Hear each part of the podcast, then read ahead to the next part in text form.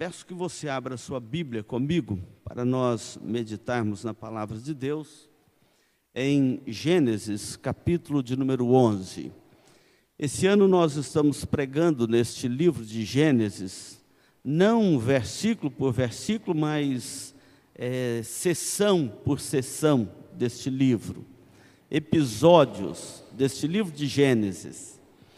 E o capítulo de número 11, ele traz a narrativa da Torre de Babel. Logo depois do dilúvio, vem a narrativa das genealogias, das gerações da família de Noé. E o capítulo de número 11 trata deste episódio da Torre de Babel. Eu quero que você acompanhe a leitura, tanto você aqui no templo, no salão social, como também os irmãos que nos acompanham de suas casas, eu estou sendo lembrado das crianças, não é isso?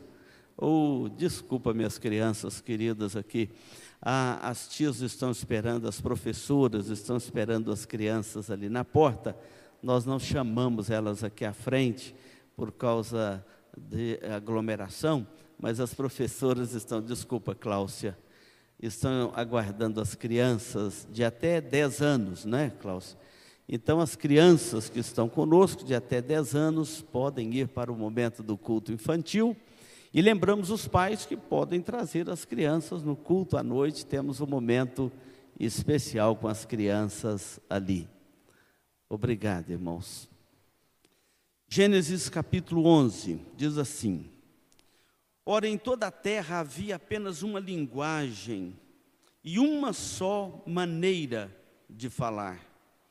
Sucedeu que, partindo eles do Oriente, deram com uma planície na terra de Sinear e habitaram ali. E disseram uns aos outros: Vinde, façamos tijolos e queimemo-los. Bem, os tijolos sirvam-lhes de pedra e o betume de argamassa.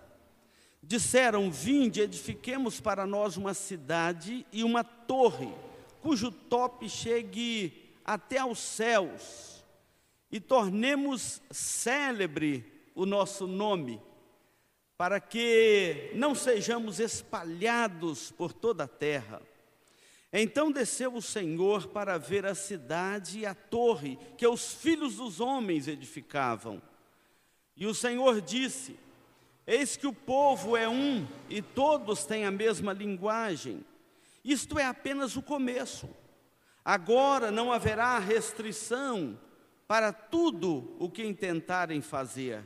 Vinde, desçamos e confundamos ali a sua linguagem, para que um não entenda a linguagem do outro. Dessarte o Senhor os dispersou dali pela superfície da terra e cessaram de edificar a cidade. Chamou-lhe por isso o nome de Babel, porque ali confundiu o Senhor a linguagem de toda a terra, e dali o Senhor os dispersou por toda a superfície da terra. Vamos orar para que Deus nos dê o discernimento, para não ficarmos como esse povo lá de Babel, que um não entendia o que o outro falava, né? Vamos pedir que Deus dê graça para entendermos bem a linguagem da palavra do Senhor nesta noite. Ó oh Deus, tu és cheio de graça e de misericórdia. Nenhum dos teus planos podem ser frustrados.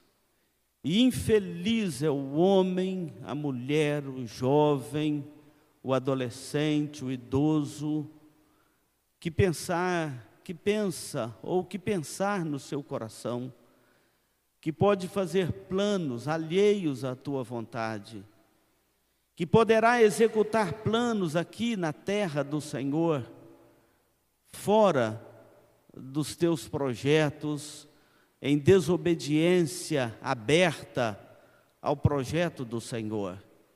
Dá-nos o discernimento, ó Deus, para antes de fazermos os nossos planos, consultarmos o Senhor observarmos a palavra do Senhor, observarmos, ó Deus, o que o Senhor requer de nós na tua palavra, para não suceder conosco, como está aqui sucedendo com alguns dos descendentes de Noé, na tentativa de projetar os seus próprios planos alheios à vontade do Senhor.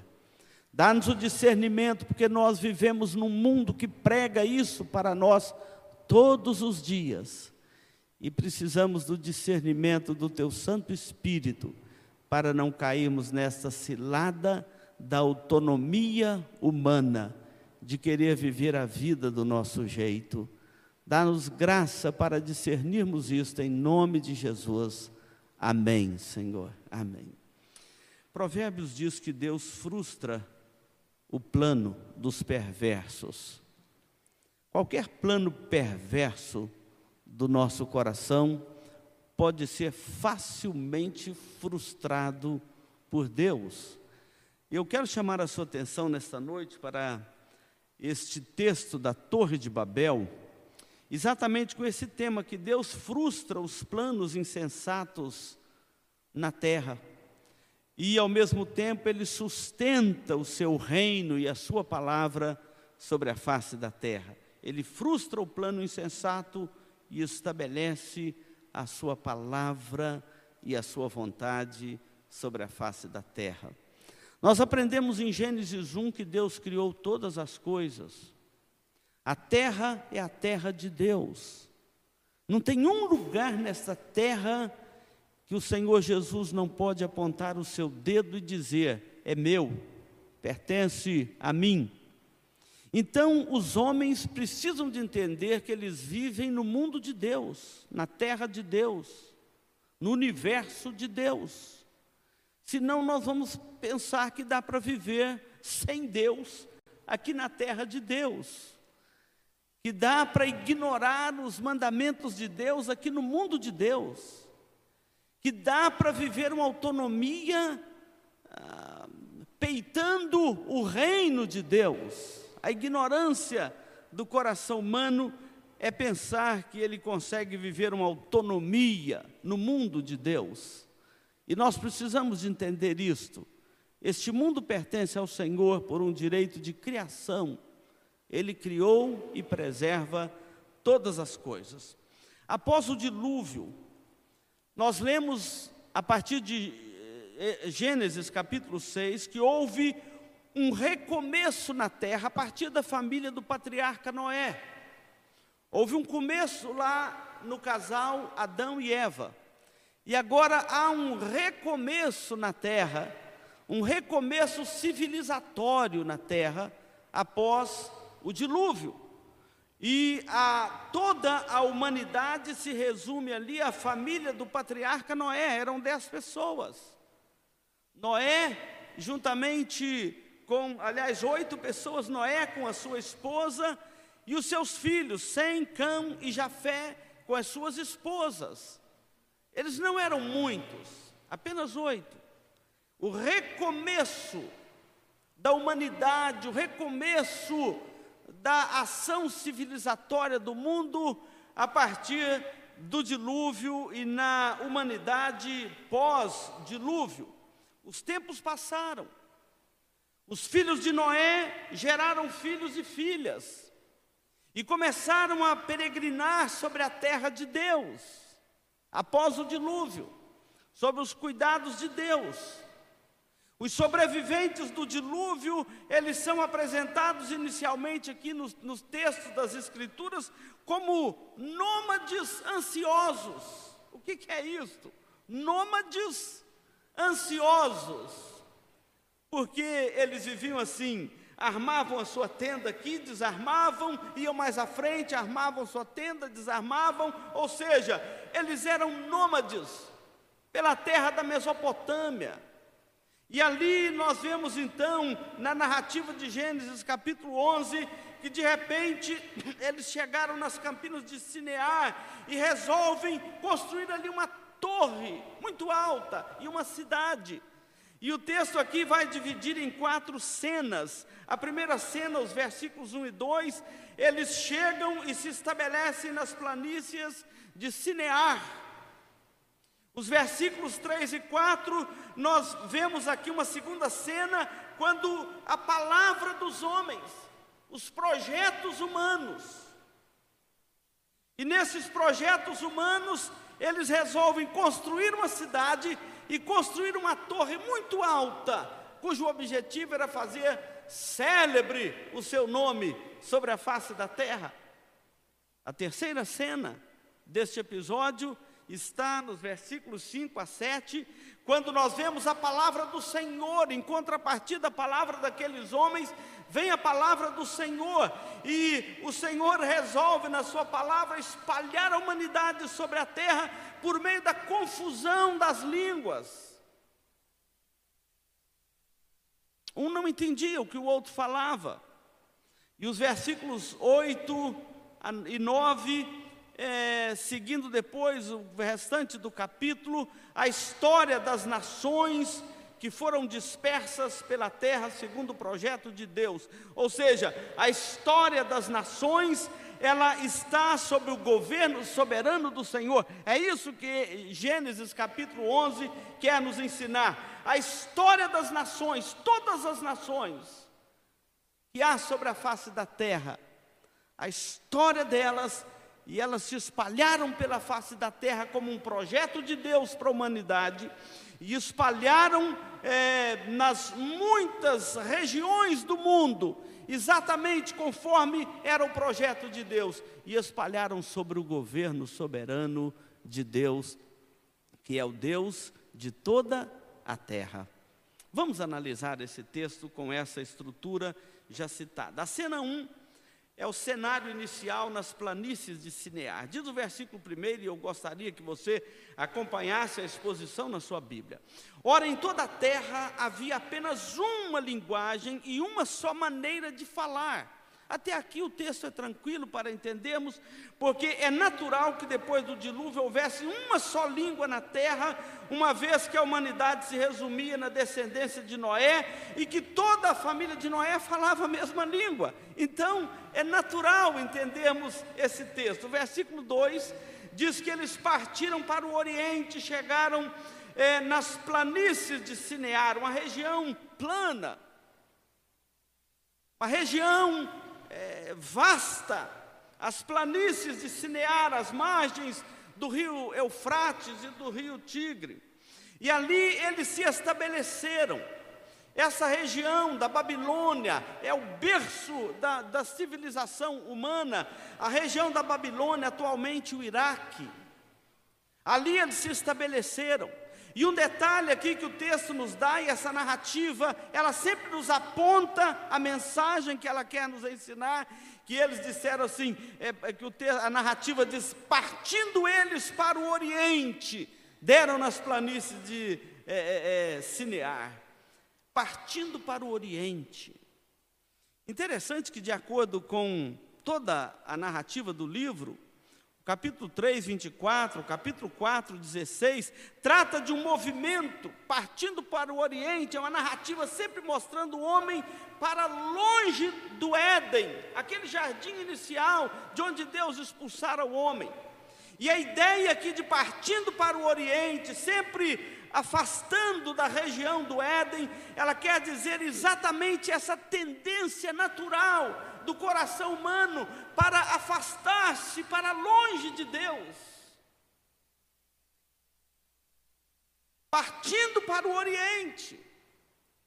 E interessante que essa narrativa sempre vai nos mostrar para a ideia de partindo para longe de Deus, para fora da bênção de Deus, ou seja, buscando seus próprios rumos, buscando os seus próprios conselhos, os seus próprios caminhos. Isso aconteceu com Caim, no capítulo 4, versículo de número 16, diz o texto que ele retirou-se da presença do Senhor e habitou na terra de Nod, ao oriente do Éden. Meus irmãos, presta atenção nisso aqui. Esse texto está nos ensinando a disposição natural do coração humano. O seu coração e o meu.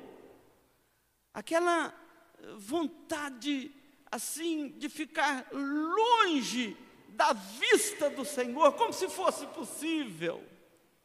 Como que o coração humano afasta de Deus com facilidade. Como que qualquer ideologia, qualquer filosofia, como que qualquer ideia humana tem a tendência de nos afastar para longe de Deus. A Bíblia fala de apostasia, o coração do homem afastando de Deus. E a expressão, a narrativa, ela tem esse objetivo de nos mostrar o homem em busca de autonomia, viver longe dos conselhos de Deus.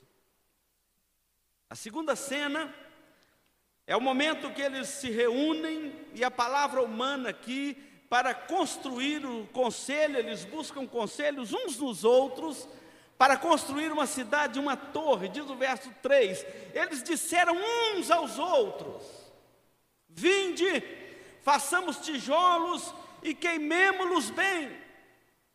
Versículo 3 chega a dizer aqui uh, que esses tijolos vão nos servir de pedra, o betume vai nos servir de argamassa, vamos fazer aqui o nosso projeto, ou seja, é, vamos é, trazer o nosso projeto à tona, vamos mostrar que estamos podendo.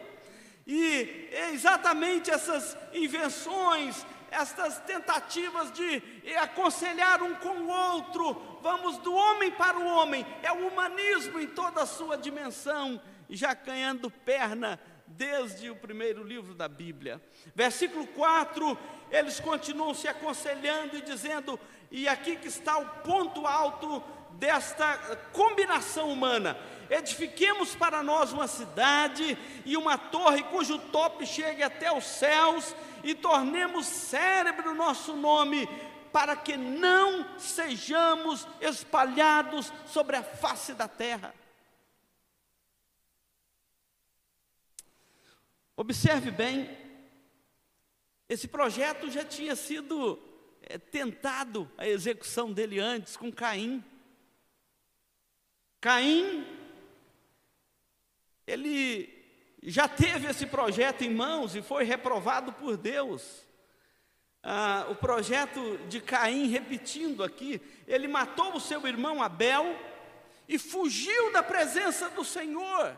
O texto lá diz isso no capítulo 4 de Gênesis. E ao fugir da presença do Senhor para longe de Deus, como se assim pudesse, ele foi construir uma cidade, exatamente para tornar o seu nome célebre e da sua descendência sobre a face da terra. Está em Gênesis 4, 16 e 17. São os filhos dos homens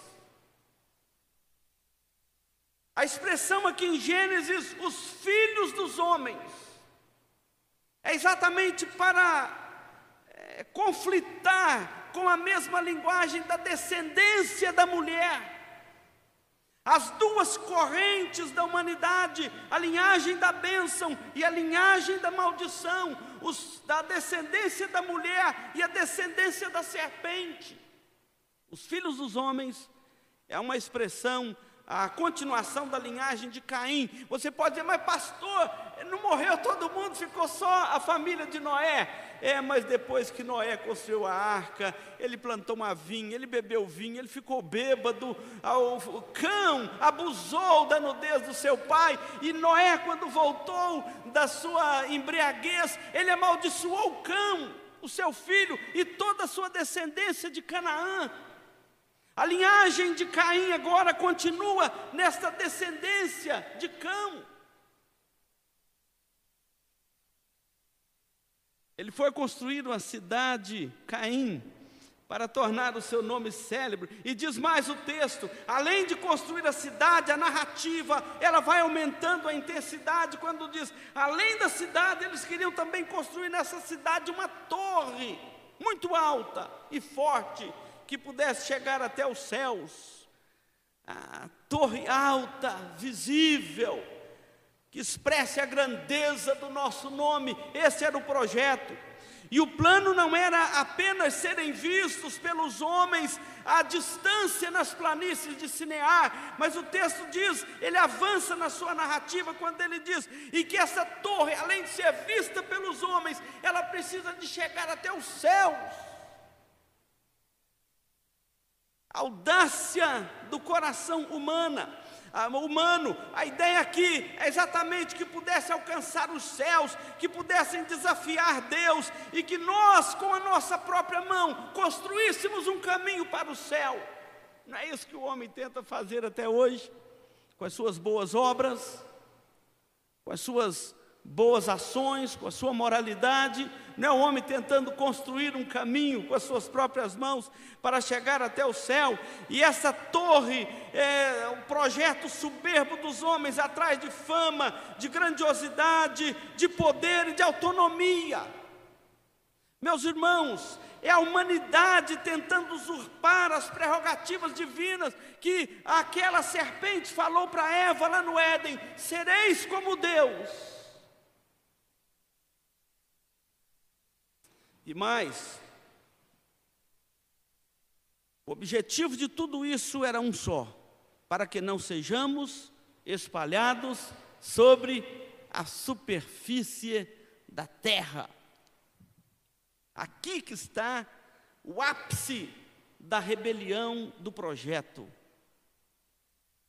A ordem de Deus, desde o início para o homem, era o seguinte: sede fecundos, multiplicai-vos e enchei a terra. Está lá em Gênesis 1, 28. Depois da, do dilúvio, Deus chama Noé, eh, promete Noé as suas bênçãos ali sobre ele, a sua família, e Gênesis 9, versículo 1, Deus repete isso a Noé: sede fecundos, multiplicai, enchei a terra e sujeitai-a. Mas qual é a rebeldia aqui de Babel? É para que não espalhemos sobre a face da terra. A ideia era não obedecer à ordem de Deus, à ordem do Criador. O povo queria desobedecer a Deus, criou isso como um desígnio do seu coração, não espalhar pela terra, mas ficarem juntos ali um só povo, uma só língua, um só idioma, uma só linguagem, a linguagem da desobediência a Deus. Eles buscavam a independência do Criador. E este é o problema de Babel que nós não podemos desconsiderar ao ler esse texto. Então vem a terceira cena. A terceira cena agora é a palavra de Deus, já foi a palavra do homem, agora é a palavra de Deus, e a palavra de Deus é o seguinte: vinde, Vamos confundir a língua desse povo para que ele se espalhe sobre a face da terra. Observa que Deus não abandona os seus projetos por causa da desobediência do homem. E a ironia aqui está no versículo de número 5, quando fala assim: Então desceu o Senhor para ver a cidade e a torre que os filhos dos homens edificavam. Observa a ironia aqui. Eles queriam fazer uma torre que chegasse até o céu. Mas era tão miúda a torre deles que o texto diz que o Senhor teve que descer do céu para ver a torre dos homens. É uma ironia. O projeto é tão grandioso, o objetivo era alcançar o céu, e o Senhor tem que descer do céu para visitar o projeto dos homens. Eles não sobem ao céu, é o Senhor que desce à terra para ver a obra dos homens, e o texto diz que o Senhor reage à rebelião humana. E ele diz aqui que a, a, a reação de Deus a esta rebelião humana é que mostra que o Senhor não estava satisfeito com aquele projeto. Meus irmãos, presta atenção nisso aqui. O Senhor sempre reage à rebeldia do coração humano. É um engano do nosso coração pensar que vamos rebelar contra Deus, contra a Sua lei, contra a Sua palavra e vai ficar por isso mesmo. Nós precisamos de avisar a humanidade nos nossos dias que o Senhor reage aos projetos rebeldes do coração humano, que leva para distanciar o homem de Deus, ele desce para ver e age com seu poder e com a sua sabedoria. O Senhor desce para ver a torre e a cidade. É um escárnio a pretensão de grandeza humana deste projeto. Isaías 40 diz que é, o Senhor, Ele olha para os filhos dos homens e vê os homens como gafanhotos sobre a face da terra. Como gafanhotos aos olhos do Senhor de tão mínimo. Deus intervém para frustrar o projeto, e o verso 6 fala assim: Eis que o povo é um, é o Senhor falando consigo mesmo, todos têm a mesma linguagem, e isso é apenas o começo. O começo de quê?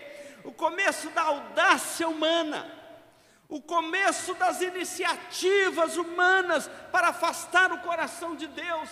Então, ele vai dizer aqui que Deus vê essas pretensões humanas no coração é, da humanidade e começa a frustrar essas intenções, e bastou ele confundir as línguas. O que me chama a atenção aqui é o seguinte, versículo 7: Vinde, desçamos, confundamos ali a sua linguagem para que um não entenda a linguagem do outro e assim sucessivamente. Observa, irmãos, um projeto tão audacioso e Deus não precisou de muita coisa para por fim aquele projeto. Bastou ele confundir a língua daquele povo. Sabe o que, que nos mostra isso aqui? Deus nem precisou de usar do seu poder para destruir aquele projeto, bastou ele usar da sua sabedoria. A Bíblia diz que a loucura de Deus é mais sábia do que a sabedoria dos homens. A loucura de Deus é mais sábia do que a sabedoria dos homens. Babel é frustrada, o projeto dá em nada, o reino ante Deus se perde em confusão. O mundo secular não passa de uma Babel cheia de conflitos. Ainda hoje podemos falar a mesma língua, mas não conseguimos entender a mesma linguagem. Olha a bagunça que está o nosso próprio país, não conseguimos entender a linguagem uns dos outros. Fala-se a mesma língua, mas não tem a mesma linguagem. O mundo é uma Babel confusa.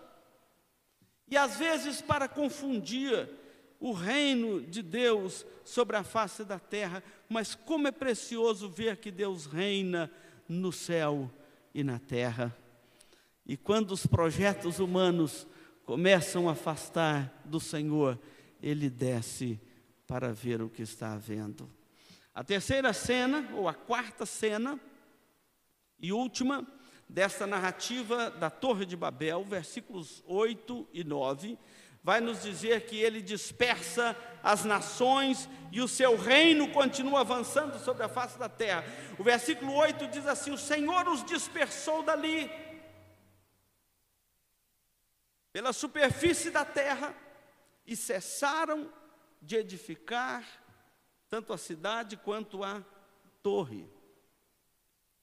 Projeto, mais um projeto humano inacabado Apesar da desobediência deles, o Senhor realizou a sua vontade de espalhar a humanidade, encher a terra e espalhar a sua imagem e semelhança sobre toda a superfície da terra.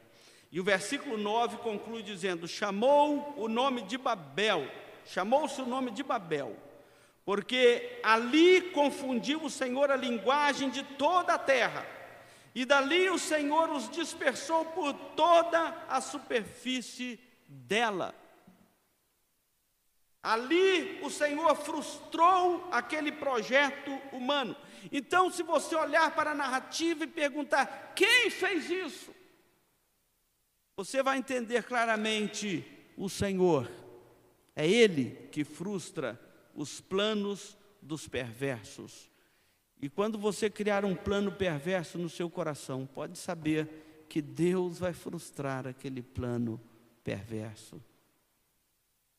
Ele é especialista nisto. A palavra Babel, que para os babilônios significava portão de Deus, mais tarde os babilônios chegavam a dizer que Babel era, Babilônia era uma cidade construída pelos deuses, mas aqui mostra que foi a mão dos homens que construiu e fazendo tijolo e queimando bem. E Deus transformou esta Babel em confusão. A palavra aqui é um trocadilho do hebraico que quer dizer confusão. Exatamente a Babel dos homens, é a Babel da confusão, do blá blá blá, é a Babel onde um fala e o outro não entende, é a Babel da confusão generalizada, do desentendimento generalizado, porque ela representa o juízo de Deus sobre a arrogância do coração humano. Essa é a Babel aos nossos olhos. A Babel que Deus transformou em confusão, exatamente para estabelecer um juízo sobre a arrogância do coração humano. E eu quero concluir aqui, meus irmãos, com algumas aplicações sobre esta narrativa de Gênesis 11, a Torre de Babel. A narrativa de Babel, ela foi uma forte fonte de esperança para a nação de Israel. No ano 586, quando o povo de Israel foi levado de cativeiro para a Babilônia e ali foram escravos na Babilônia, eles puderam então lembrar exatamente que Deus, o Senhor dos céus e da terra, Ele reina sobre todas as nações da terra. E a Babel não está fora do alcance do seu reinado, e a Babilônia não está fora do alcance do seu reinado. Ou seja, o reino de Deus está acima de toda a glória e o reino da Babilônia. E foi lá na Babilônia que um rei chamado Nabucodonosor pastou por sete anos para entender que o reino dos céus domina sobre os reinos da terra.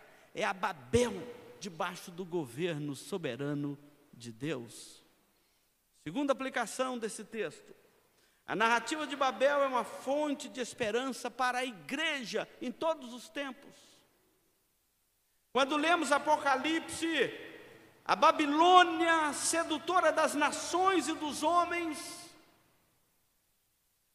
ela cairá sobre o reino soberano de Cristo e as suas ilusões e confusões não prevalecerão. A cidade dos homens não prevalecerá sobre a cidade de Deus.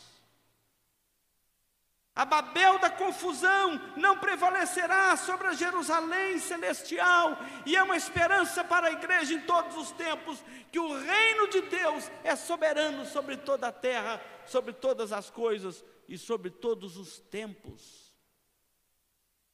Terceira aplicação é a confusão das línguas.